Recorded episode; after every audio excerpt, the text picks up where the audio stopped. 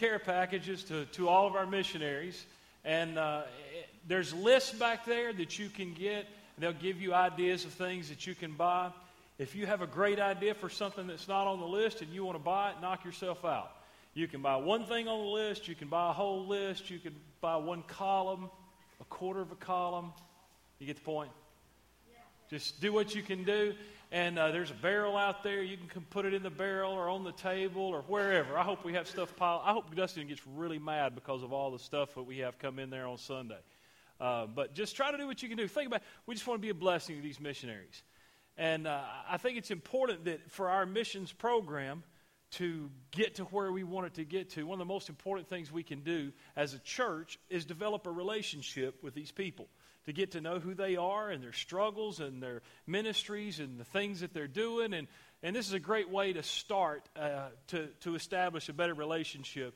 Because I'll be honest with you, I don't think that's something we've done real well up until this point, and that's one of the things that we want to, to do better in the future. So this is how we're going to to get it started. That's always a good way. If you want to start a relationship with me, buy me a nice present. That's a good way to start it. Romans chapter 8 we're going to read there in verse 1. It says, There is therefore now no condemnation to them which are in Christ Jesus, who walk not after the flesh, but after the Spirit. Let's pray. Heavenly Father, thank you for today, for your blessings. And Lord, I pray that you'd be with us in this Bible study. Help it to be an encouragement and a blessing. In Jesus' name, amen.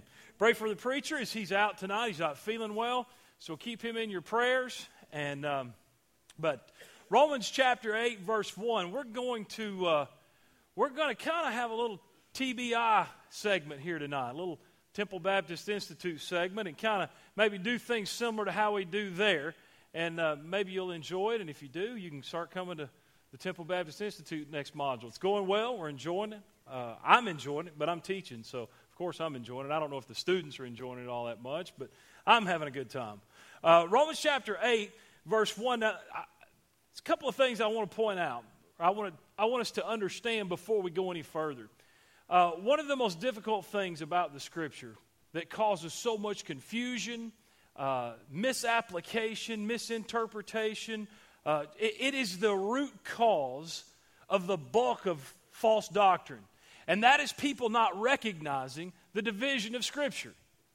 The Bible says, Study to show thyself approved, a workman that needeth not to be ashamed, rightly dividing the word of truth. The Bible is in sections, there are different parts of the Bible. Now, understand, all of the Bible was written for us, but not all of the Bible was written to us. You see, in the Old Testament, actually, all the way up through uh, a good portion of the Gospels, God is dealing with nations, or a nation in particular, the nation of Israel. He's dealing with the Jewish people, and the things that He does has to do with them. Now, that doesn't mean that we can't read things that are written to them and make some application about it to our lives. As long as you keep in mind that that thing was written to the nation of Israel, not Temple Baptist Church. Does that make sense? But when you move into the 13 epistles that are written by Paul, those things are written directly to us in the dispensation that we live now. Dispensation is a big fancy word that means time period where we live, the time period that we live in now, that it's often referred to as the church age or the age of grace, this is the, the time frame that we are in now. And God now deals with individuals rather than nations. Does that make sense? Paul is referred to as the apostle to the Gentiles. What are we? We're Gentiles for the most part. There could be a, a, Jewish person in here, you would be the exception to that rule, but you're still living in the church age and in the age of grace, so these books would still apply to you. But Paul was the apostle to the Gentiles. Being that we are Gentiles, these books that Paul wrote are specifically to us in the age in which we live now. So anything that's written by Paul, you pay very special, close attention to because it's to us. So that's where we find ourselves in the book of Romans. Paul has written the book to the, to the church in Rome. These are Gentile people. And in verse 8, he says, There is therefore now, we have to stop right there. TBI students, what kind of word is the word therefore? A what? A contextual word. That word, it, it forces us to pay close attention to the context, to what's going on in this scripture, and more importantly, what's going on prior to this. The word therefore tells us that we should look and see what the therefore is there for. Or it means because of the previous, the following is true. So when we get there and we read there is therefore now, we have to stop because I have to go back and see what was said up until this point for me to understand what Paul's about to say. So, by way of review, if we go all the way back to the very first chapter of Romans, we had a, if you were here Sunday morning, I couldn't explain Romans chapter 1 any better than it was clearly explained to us Sunday morning. But the basic point of Romans chapter 1 is Paul is addressing a certain particular group of people who are very hedonistic in their lifestyles. They're sinners, they know they're sinners, they don't care that they're sinners, and they're enjoying their sin. That's where they're at. They make no bones about it. They're hedonistic in their lifestyles. From every sin that you can, the worst possible sins that we could imagine in our mind are the ones that Paul describes in Romans chapter 1. Now, some of you heard me use this illustration. I tried to use it on a Wednesday night one time with a picture of a boat, and I couldn't get any help, so I didn't even try it again tonight. But just pretend like we've got a big boat here, okay? And on the back of that boat are these hedonistic people. And they're doing everything on the back of that boat that you can imagine hedonistic, heathen, sinful people do. Whether it be drinking or immorality or smoking cigarettes and dipping snuff. That's what my wife likes to do. And so they're just living it up back there. I wasn't supposed to tell that, was I? In church. You don't care? Okay. They're just living it up. Sinful, immoral people on the back of the boat. He goes on in chapter 2 to describe a group of people what I, what I do? I'll stand right here. I'm sorry. He goes on in the back of the boat. To uh, he goes on in chapter 2 to describe a group of people who are very moral, upright, good people. They follow all the rules. They do what they're supposed to do. They've never colored outside of the lines. You ever known anybody like that? I can't stand them. These people are sitting, if they were on this boat, they're sitting on the front of the boat. They're sitting on the front of the boat. They've got their life jackets on and they're keeping their hands and feet inside the boat and they're following all the rules and doing exactly what they're supposed to do in the boat. And, they're, and they cannot stand that group of people that's on the back of the boat. They detest those people. Because you see, they're keeping the rules and they're doing what they're supposed to do. And those people on the back of the boat, they're breaking all the rules. They're living it up and having a good time. And these people on the front of the boat hate those people because really they'd kind of like to be doing what they're doing. And they hate them because they're not following the rules like they are.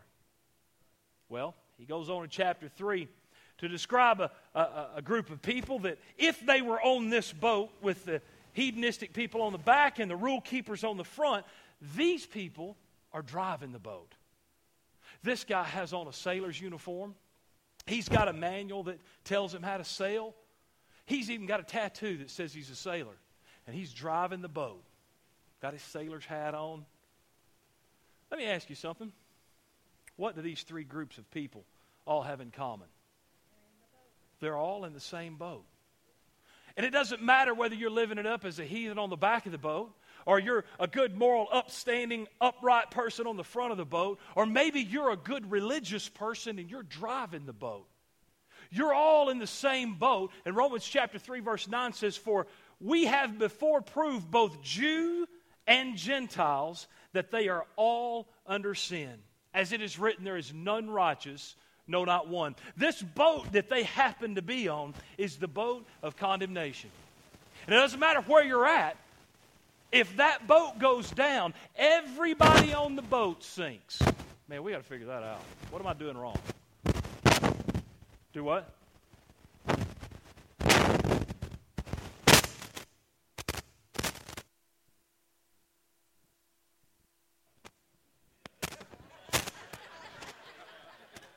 It wasn't screwed all the way in. Is that better?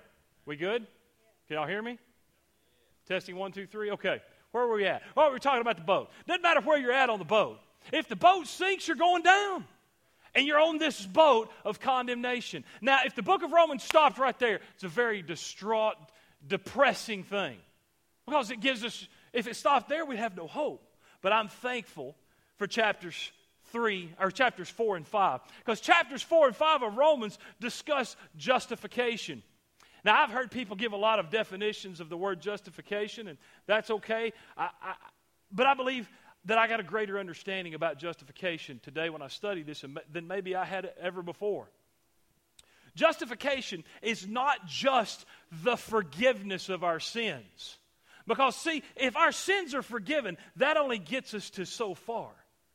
See, justification also deals with the imputing of the righteousness of Jesus. We didn't just get our sins forgiven, we got the righteousness of, of Christ placed upon us. So here's how it works when God looks at our account, he sees Jesus' righteousness. And when he looks at Jesus' account, he sees our sin because our sin was placed upon him and his righteousness was placed upon us. That's justification. It's a legal term where that we're made right. And that's what Romans chapters 4 and 5 talk about is justification, where that we can be made okay with God. Well, Romans chapters 6 and 7 talk about sanctification. And sanctification is just the setting apart of a person so that they can be used for a particular purpose, so that God can use them for His work. And uh, there's some great verses in the Bible that talk about sanctification, some great passages. Uh, there's one in 1 Peter that talks about vessels unto honor. How that, that the way we live our life will greatly affect how God is able to use us. But you know what? In Romans chapter 6, if I read that chapter, I would come away from that thinking, man, I can do this. Because that's kind of what Paul was saying. He was excited about what he had and what was going on and salvation and justification and the fact that he was no longer on that boat of condemnation. And in chapter 6, he believed, man, I can do this thing. And he gets to chapter 7. He gets to chapter 7, he begins to talk about how the, the things that I want to do, I don't do those things. And the things that I don't want to do, I, for some reason, I keep doing those things. How many of you can relate to that tonight? I don't want to do certain things, and I have trouble. I keep doing those things. And the things that I want to do, I just can't seem to muster up the character to get them done. It seems like it's a constant struggle that we go through every day. And it's not necessarily just sin, sometimes it's just discouragement and struggle and difficulties in life. Listen, there's not a person in here from the furthest person over there to the furthest person over here and everybody in between at some point in your life, you don't deal with these things. You don't struggle with these things. Sins, discouragement, heartache, loss. But the great thing is, chapter 8, Paul deals with encouragement for the struggling believer. You see, in chapter 7, he talks about how, O wretched man that I am, who shall deliver me from this body of this death? We see there that he's at a very, very discouraging state until he moves on into chapter 8 and offers us encouragement in this struggle that we face. I think about 1967, the Dallas Cowboys are playing the Green Bay Packers at Lambeau Field in what today is known as the Ice Bowl. I did a little reading about that game and what the conditions were. It was 15 degrees below zero at kickoff. The wind chill factor was like 40 something degrees below zero. These guys are playing football in it. Now, they had covered the field with a tarp to try to warm it up, but it, they didn't think about when they took the tarp off, there'd be condensation, and as soon as they removed that tarp, the field flash froze, and they are literally playing football on, on, on, a, on ice. Hence the ice bowl. Well, there's 16 seconds left in the fourth quarter. The Green Bay Packers have driven the ball all the way down to the goal line. It's fourth down. There's 16 seconds left in the game. There is one play left, and the Cowboys are winning 17 to 14. They call a quarterback sneak. Bart Starr goes up, starts to call the signals. And a guy named Jerry Kramer is playing right tackle. Jerry Kramer was a hero of mine growing up, read all of his books. I even wore his number in high school because I, I, I really loved him and his books and everything. So Jerry Kramer had talked about all through the game how that he felt like he had good command, good control of Jethro Pugh, the defensive tackle that was playing across from him. They call it quarterback sneak. He tells the quarterback in the he says, Bart, I got this. Come to my side. On this quarterback sneak, come to my side. I can get Pugh off the line.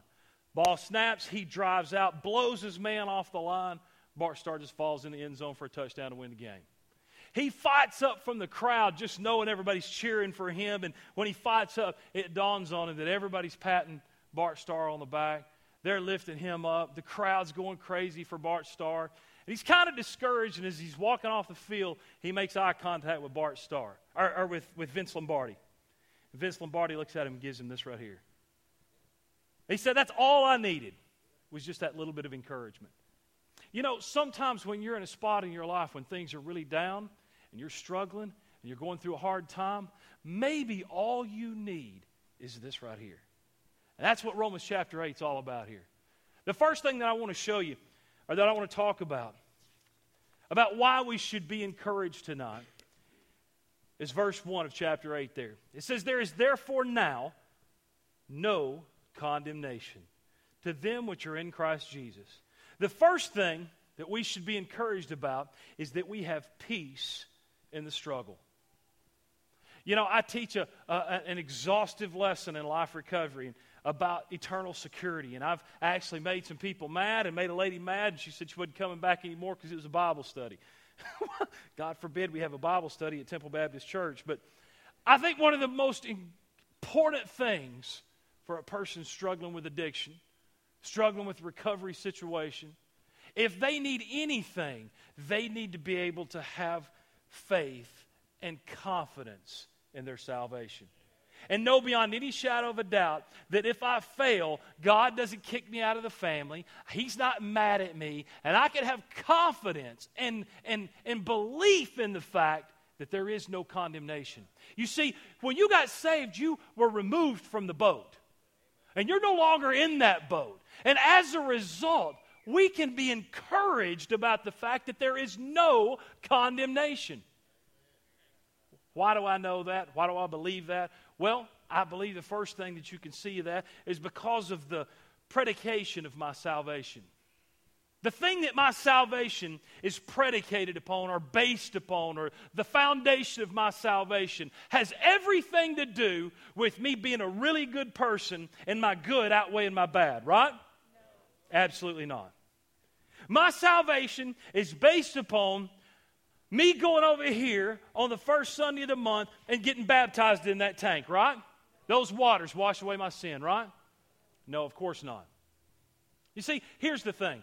If I told you tonight, I'm going to give you this really fine pen, this really expensive, why do we have a First Baptist Church of Trussville pen on our. What's up with that? That's great, isn't it? A little advertising there. If I told you, Jeremiah, that I was going to give you this pen, this really nice First Baptist Church of Trussville pen, but you've got to, you've got to go wash my truck, and it needs it, would that be a gift? Of course not. It, it, it, he'd be paying, he'd be doing something for it. What about if I said, Miss Diane, you can have this pen, but in order to get this pen, I've got a list of things here you've got to do for the next 30 days. You've got to be really good. You've got to quit dipping snuff.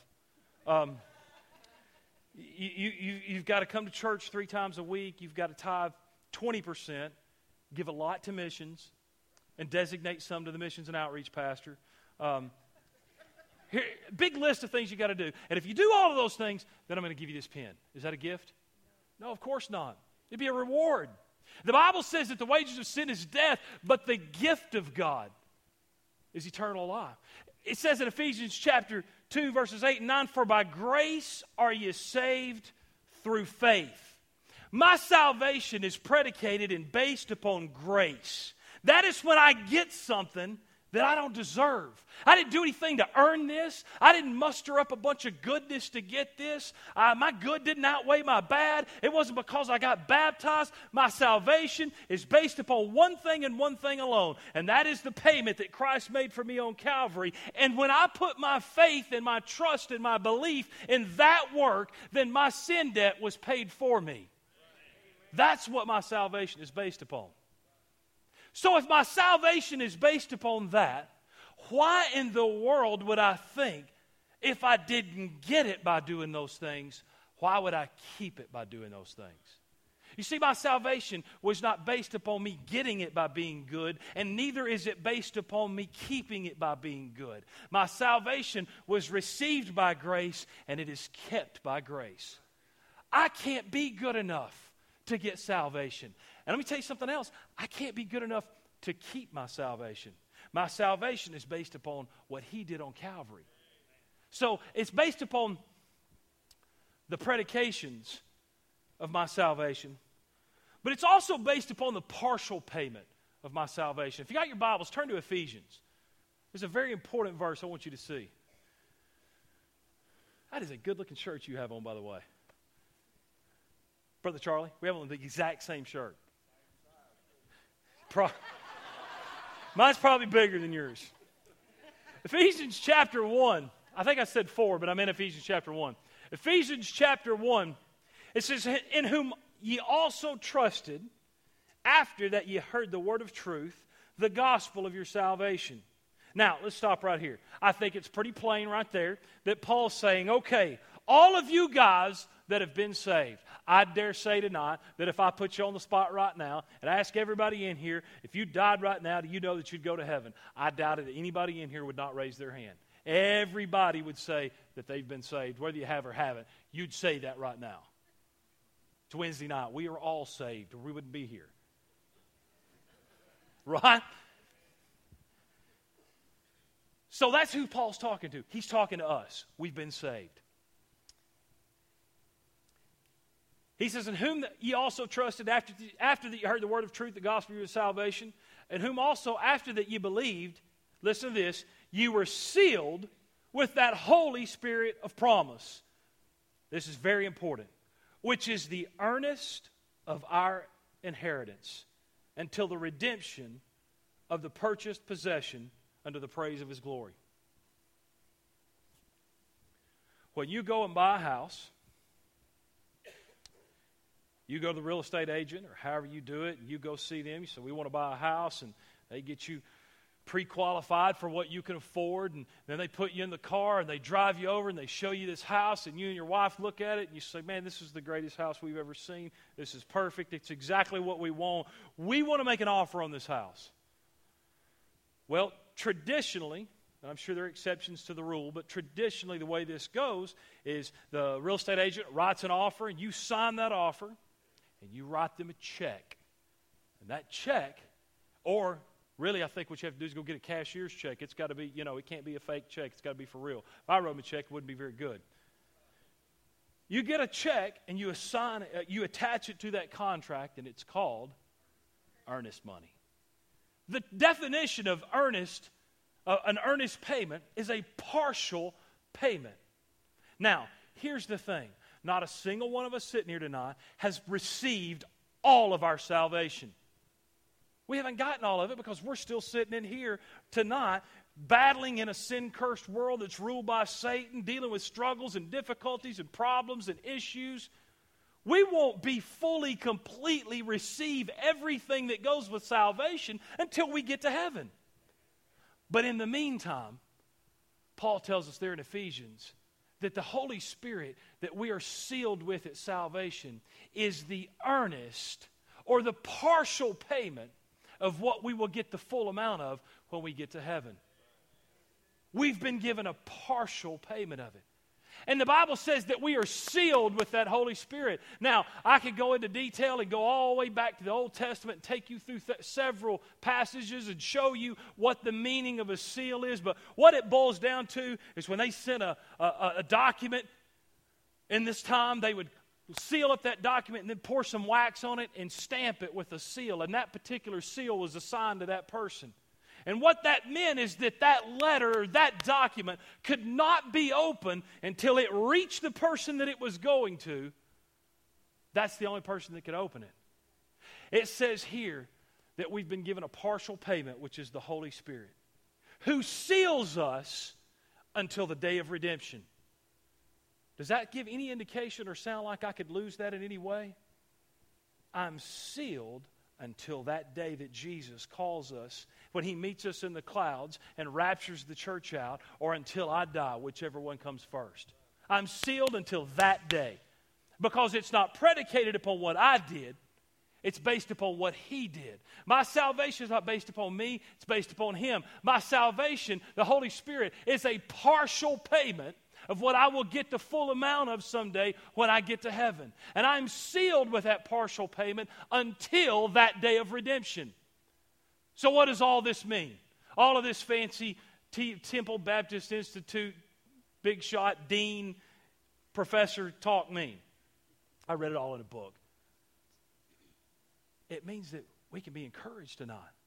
We can be encouraged in the struggle because regardless of what happens, we know how it ends.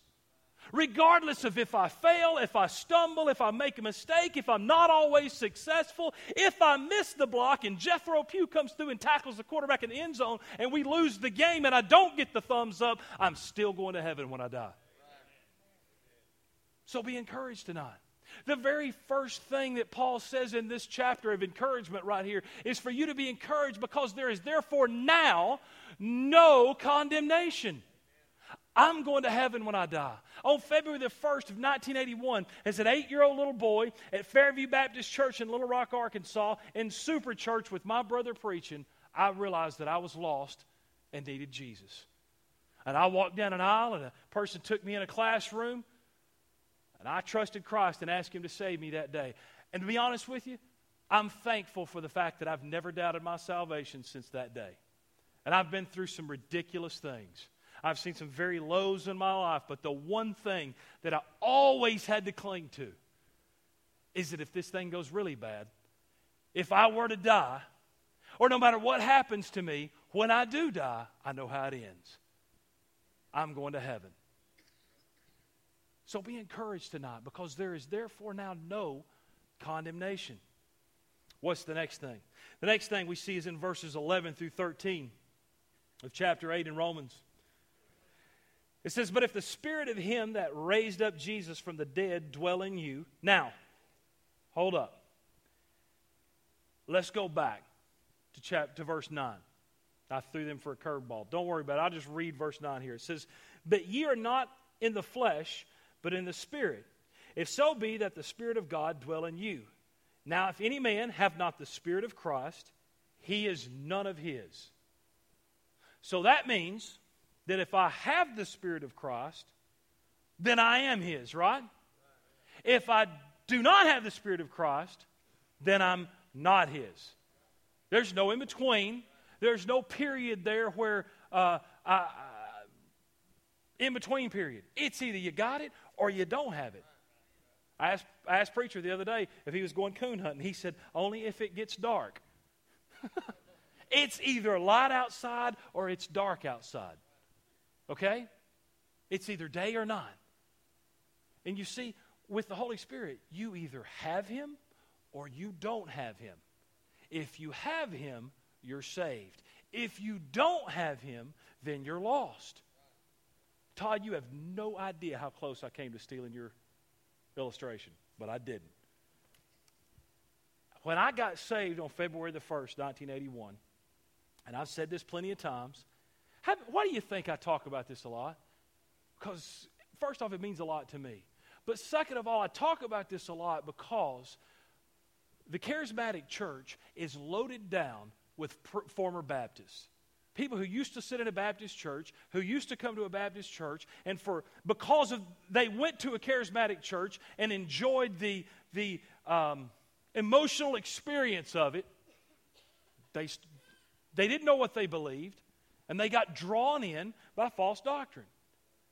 False doctrine that tells you that when you get saved, the next thing that happens is you have to get the indwelling of the Holy Spirit subsequent or at a later date to your salvation. Well, I'm telling you right there, the Bible says that's not true. The Bible says you either have the Spirit and you're of Christ, or you don't have the Spirit and you're not of Christ. There is no in between. So you see, when I and here's why it's so important, and this is why you should be encouraged. Because verses 11 through 13 says, But if the spirit of him that raised up Jesus from the dead dwell in you. Now, do you get that? Do you see what it's saying there? The very same spirit that called Jesus out of the tomb from the dead is the spirit that indwells you at salvation. The day that you got saved, that Holy Spirit moved in and took up residence in your life is the same Spirit that raised Jesus from the dead. Let's keep going. He that raised up Christ from the dead shall also quicken, that means to bring to life, your mortal bodies by a Spirit that dwelleth in you. Therefore, because your bodies have been quickened, brethren, we are debtors, not to the flesh, to live after the flesh. For if ye live after the flesh, ye shall die. But if ye through the Spirit do mortify the deeds of this body, ye shall live. So, what does all that mean? It means this I should be encouraged tonight, not only because I have peace in the struggle, but because we have power in the struggle. You see, when we get saved, the reason that that is such a big deal and why that's such an important thing is because when that Spirit indwells us, that is the point in which we receive the power to be able to face the struggles and the difficulties and the things that we have to go through in life. Without that, we're powerless. Now, think back. What did Jesus tell the disciples to do after he ascended to heaven? What did he tell them to do? He said, You go in that room and you wait and you stay there and don't you come out until you get the Holy Spirit. Because Acts 1 8 tells us that with the, when the Holy Spirit comes, ye shall receive what? power.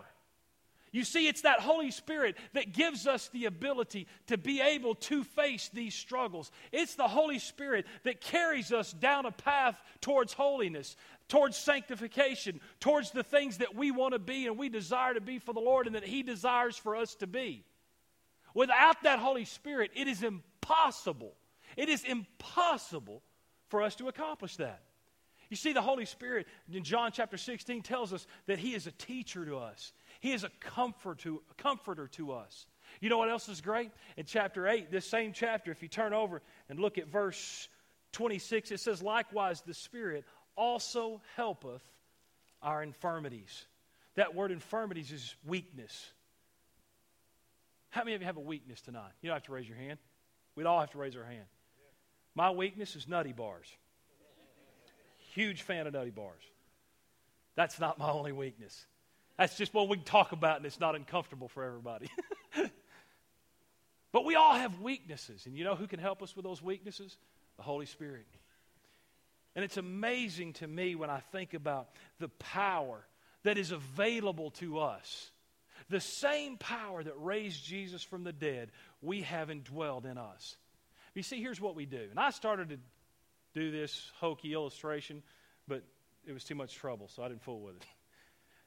What if I got a, a drill, a piece of wood, and I just started trying to drill a hole into that piece of wood and turn the drill? It's never going to work right, is it? What do I have to do?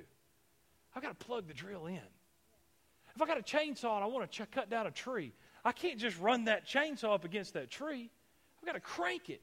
I've got to get it going. I've got to get the power kicked in before it's going to operate the way it's supposed to.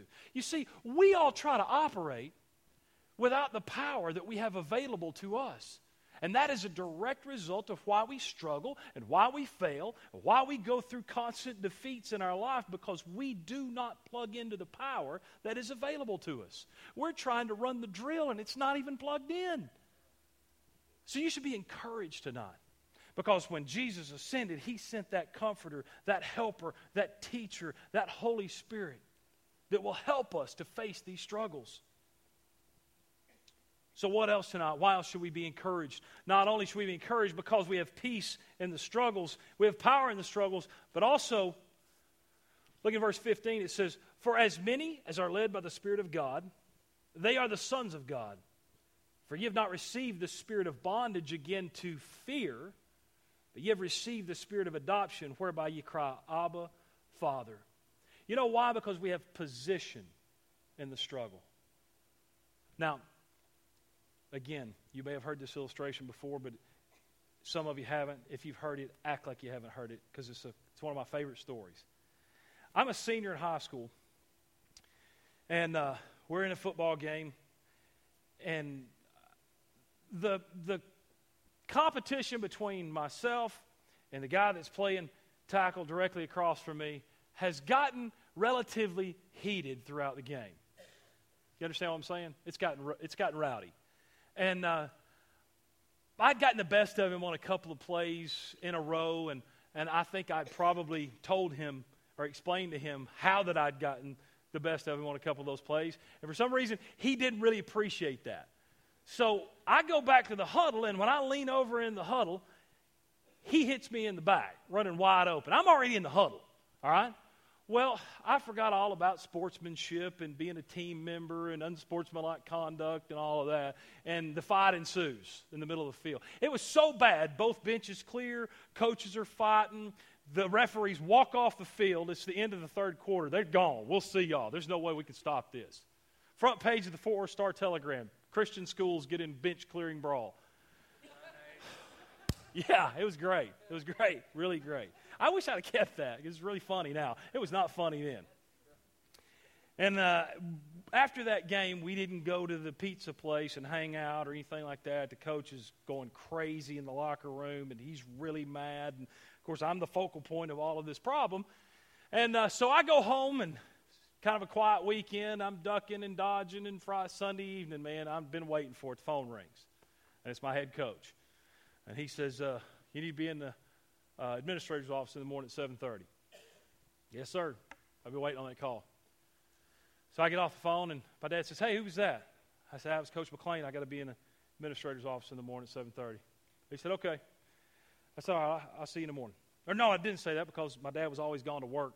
He left really early in the morning, was always gone before I ever got up for work. So I mean, before I ever got up for school. So I get up the next morning, get ready for school, and I come walking downstairs, and my mom and dad are sitting at the kitchen table drinking coffee. I say, "Hey, Dad, what are you doing? How come you're not already at work?" He said, "We had a meeting this morning with the school administrator, right?" I said, Yes, sir, I guess we do. so I get in the car and he takes me to school that morning. And I'll never forget, we're walking up. I go to walk towards where the administration building is, where the administrator's office is. And he puts his hand on my chest and stops me. He said, Hold up, where are you going? I said, Well, I'm, the administrator's office is up here. He said, Yeah, I know where it's at. Your locker's in there, right? I said, Yes, sir. He said, Well, you go into your locker and go to, go to class. He said, I, will take care of this. Dude, now, leading up to that, from the time that I got that phone call until that point right there, I was pretty nervous. I was pretty, uh, pretty scared. But the moment that my dad said, You go on to class, I'll take care of this, guess what? I was no longer scared. I wasn't worried about it. My dad's got this. I guarantee you, they can't handle the, my dad. There's no way. Dad's got this. I can go to class. I'm not even thinking about this anymore. I never heard another peep about the whole thing. We go to class. I go to practice. Coach comes to practice. We practice. He never says a word. I don't say a word. And to this day, the administration has never said a word to me about that game. Because my dad took care of it for me. What's the point to all of that? This verse says, for we have received the spirit of bondage. We have not received the spirit of bondage again to fear, but you've received the spirit of adoption, whereby you cry, Abba, Father. We don't have to be afraid. You see, we have a position at salvation. Not only were we indwelled with power, but we also were given a position as a son of God, as a child of God. And when you face these struggles and these difficulties in life, you've got to plug into the fact that you have a Heavenly Father that'll tell you, hey, hold up, I'll take care of this. The problem is we continue to want to try to handle our own problems. We want to try to fix these things ourselves. We have difficulties and problems and struggles in our life, and we think that we can muster up the strength and the ability and the power to handle this. Well, we have a Heavenly Father who wants nothing more than to help us with our struggles and our difficulties. But we insist on taking care of it ourselves. So I tell you tonight be encouraged. Be encouraged because you have a position in Christ as a son. The Bible talks about in the next verse that we are heirs, joint heirs with Christ. We inherit everything that has come to the Son is coming to us because we are children of God. I remember another particular time, and this goes back to our, our very first point. I remember a time as an adult, I got into some pretty serious, pretty serious situation. I'd really disappointed my dad and let him down, and, and our, our relationship had become very strained. And we had become estranged. I didn't call him on the phone. He didn't call me on the phone. We didn't talk. Um, not by design, it just kind of drifted that way.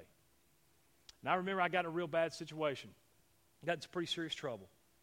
I called my dad one day and I said, Dad, I need to talk to you. Can you meet me at your house? He said, I sure will. I'll be right there. And I'll never forget having to tell my dad that news that I gave him that day. And I asked him, I remember telling him how sorry I was. Immediately he said, Son, it's okay. We'll figure it out.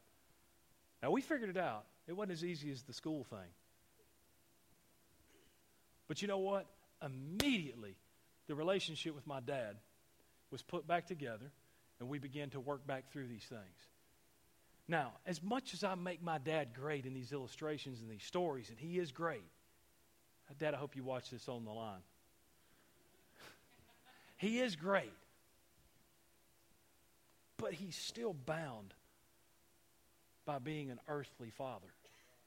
You see, we're children to a heavenly father that has no boundaries, no limits. He's omnipotent, omnipresent, omniscient. He knows everything that's ever happened in the past, everything that's going to ever happen in the future. And he, he knows exactly what's going on, and nothing ever catches him off guard. That's who we have. That's who the position as a son that we possess. So, why should we be encouraged this evening? Because of who our Father is, the position that we have. We should be encouraged by that. We should be encouraged by the fact that there is no condemnation. I'm not going to die and go to hell. Even though I've made some mistakes and I've messed some things up in my life, I'm not going to die and go to hell. We should be encouraged tonight because when the struggle gets difficult, when it gets hard, when I don't think I can go on any further, the Bible told us there that the Spirit also helpeth my infirmities, my weaknesses. The Spirit will help me through those struggles. He will help me to be able to, to win the battle against this flesh. We should also be encouraged because of who our Heavenly Father is, the position that we have. Verse 17 says, And if children, then heirs heirs of God and joint heirs with Christ. For if so be that we suffer, now hold up. That says if we suffer. We're going to suffer. There's no way around that. There's no avoiding suffer. There's no, invo- there's no avoiding difficult times. There's no, because man was created for adversity. Everybody you meet's in one of three, three places. He's either in the midst of a hard time, he's just come through a hard time, or he's about to go through a hard time. Because that's what life is like. That's what it's about. Living in a sin cursed world that's ruled by Satan. He lives and breathes and walks, and everything is about him giving us a hard time. So we're going to see struggles and difficulties and suffering in our life. And it says there, so be that we suffer with him, that we may also be, that we may be also glorified together. You know the last reason we should be encouraged tonight? Because we have purpose and struggles. You know what? It's not random. You don't just struggle just to be struggling. Now you think about greatest example of a struggle ever to me, it always goes back to Joseph. You look at the struggles that Joseph went through. For all practical purposes, Joseph was a good kid. He's doing right. And it wasn't his fault that he was born to the favorite wife of his father, and he was honored and favored by his dad. And as a result, his, his half brothers were really jealous of him. They got so sick of him being the favorite, they decided we'll just fake his death and sell him to some Moabites headed to Egypt. Can you imagine the, the, the ride or the walk to Egypt through the desert as a slave? He's got to be thinking, man, what did I do to deserve this? I've always been a good kid. I've always done the right thing. And why would my brothers do this to me? He's struggling. He gets there, and it's almost cruel the way it worked out.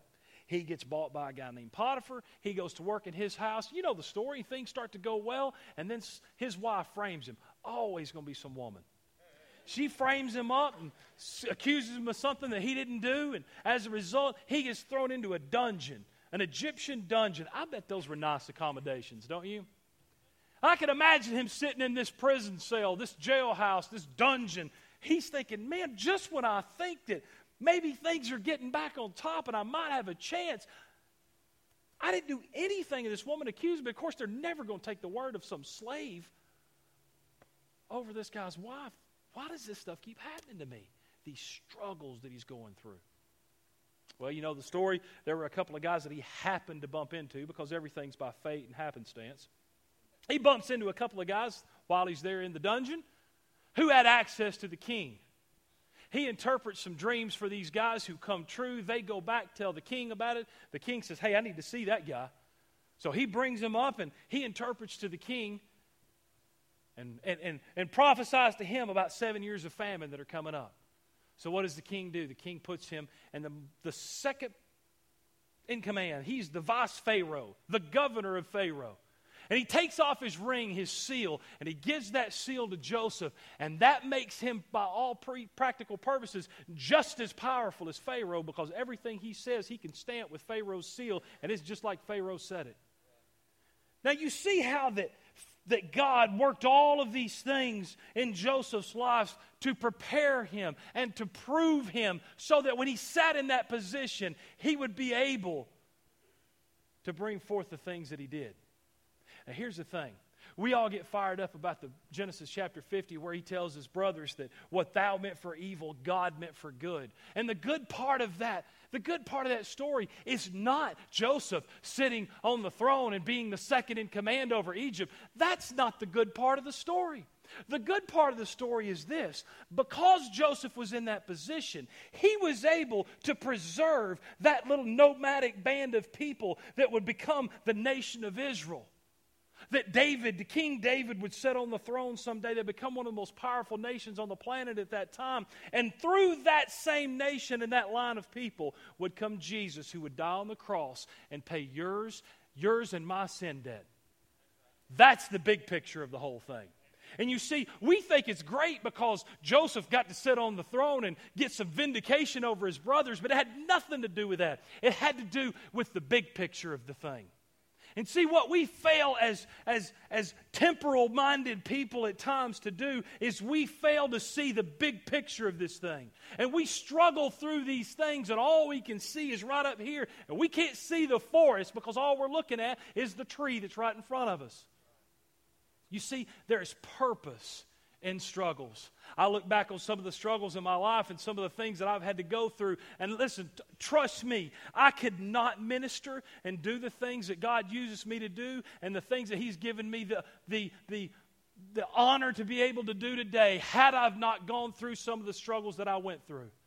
Now, it wasn't, I didn't have to go through those struggles. Most of those struggles were self induced. But God, through His grace, used those struggles so that I could someday do something great for Him hopefully someday.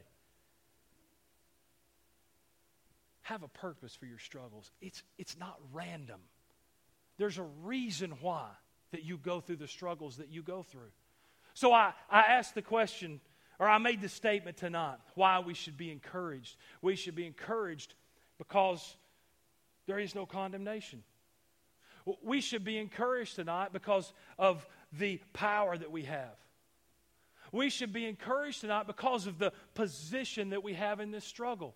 We should be encouraged tonight because there is purpose in the struggle.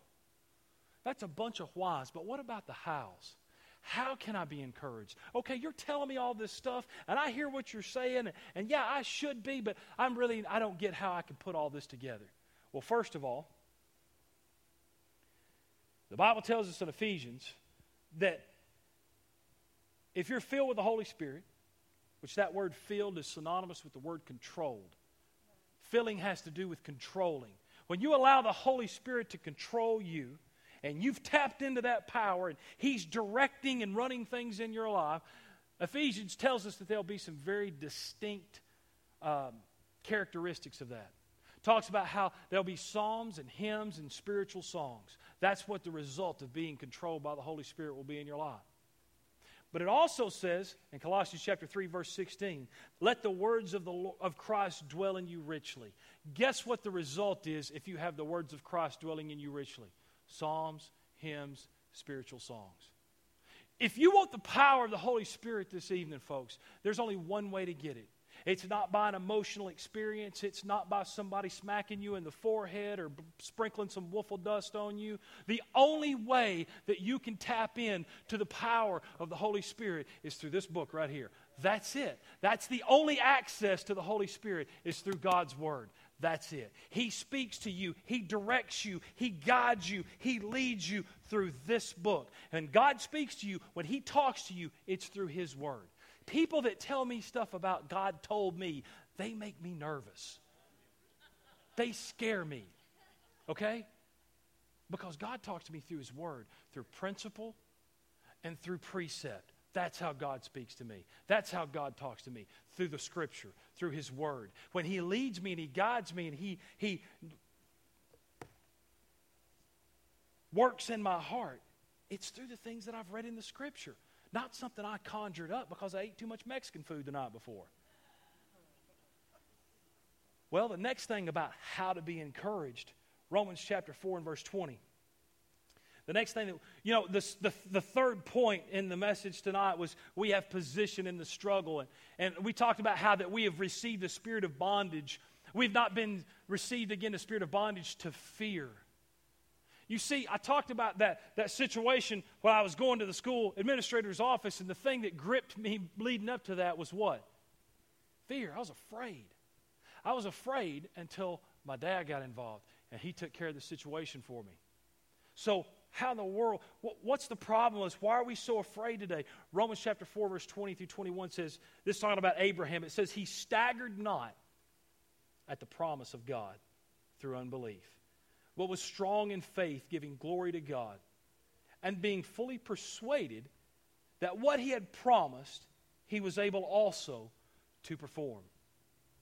Here's the thing I don't know where it's at or what the answer is. I don't know if we at times just don't believe God or if we believe God has good intentions in what he says in his book, but we're just not sure if he's able to pull it off. You see the difference between Abraham. When Abraham called, when God called Abram out of the Ur of the Chaldees and told him to go into a land that I will show thee, he said, Just start walking, Abraham, and I'll tell you when to stop. He loads up and takes off.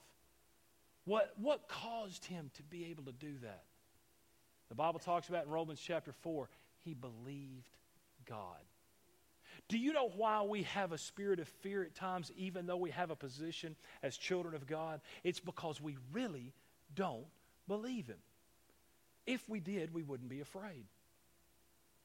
We wouldn't be scared. If we really believed what God said about our marriages, we would do it and trust Him.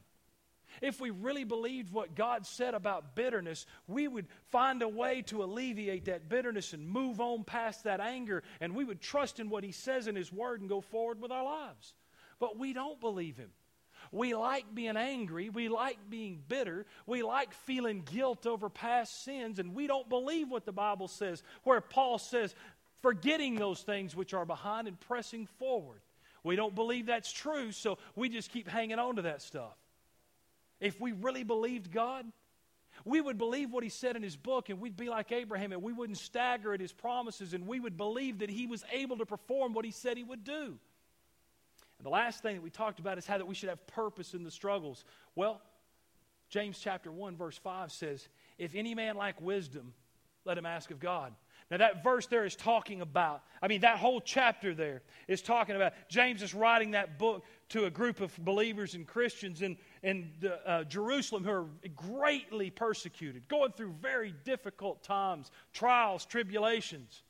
So, the whole context of that verse is about trials and tribulations. And what James is saying there is if you don't understand why you're going through what you're going through, then let him ask of God.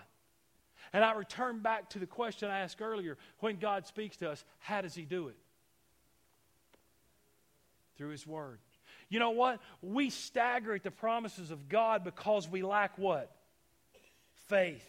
The Bible tells us in Romans chapter 10, verse 17, that faith cometh by hearing, and hearing by the Word of God. If you lack the Holy Spirit controlling your life, it's because you're not dwelling, and the, the, words of Christ do not dwell in your heart.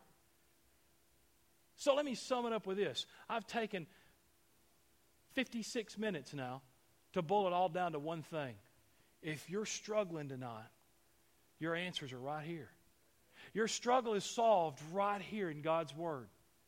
Because if you find those promises that He's made for you and in your life and in your difficulties and in your trials, the Bible says there is no temptation taking you but such as is common to man. But God is faithful, who will not suffer you to be t- tempted above that which you are able, but will also with the temptation create a way that you might escape. There is an escape to your trial, your tribulation, your struggle, regardless of what it is, and it lies right in those scriptures.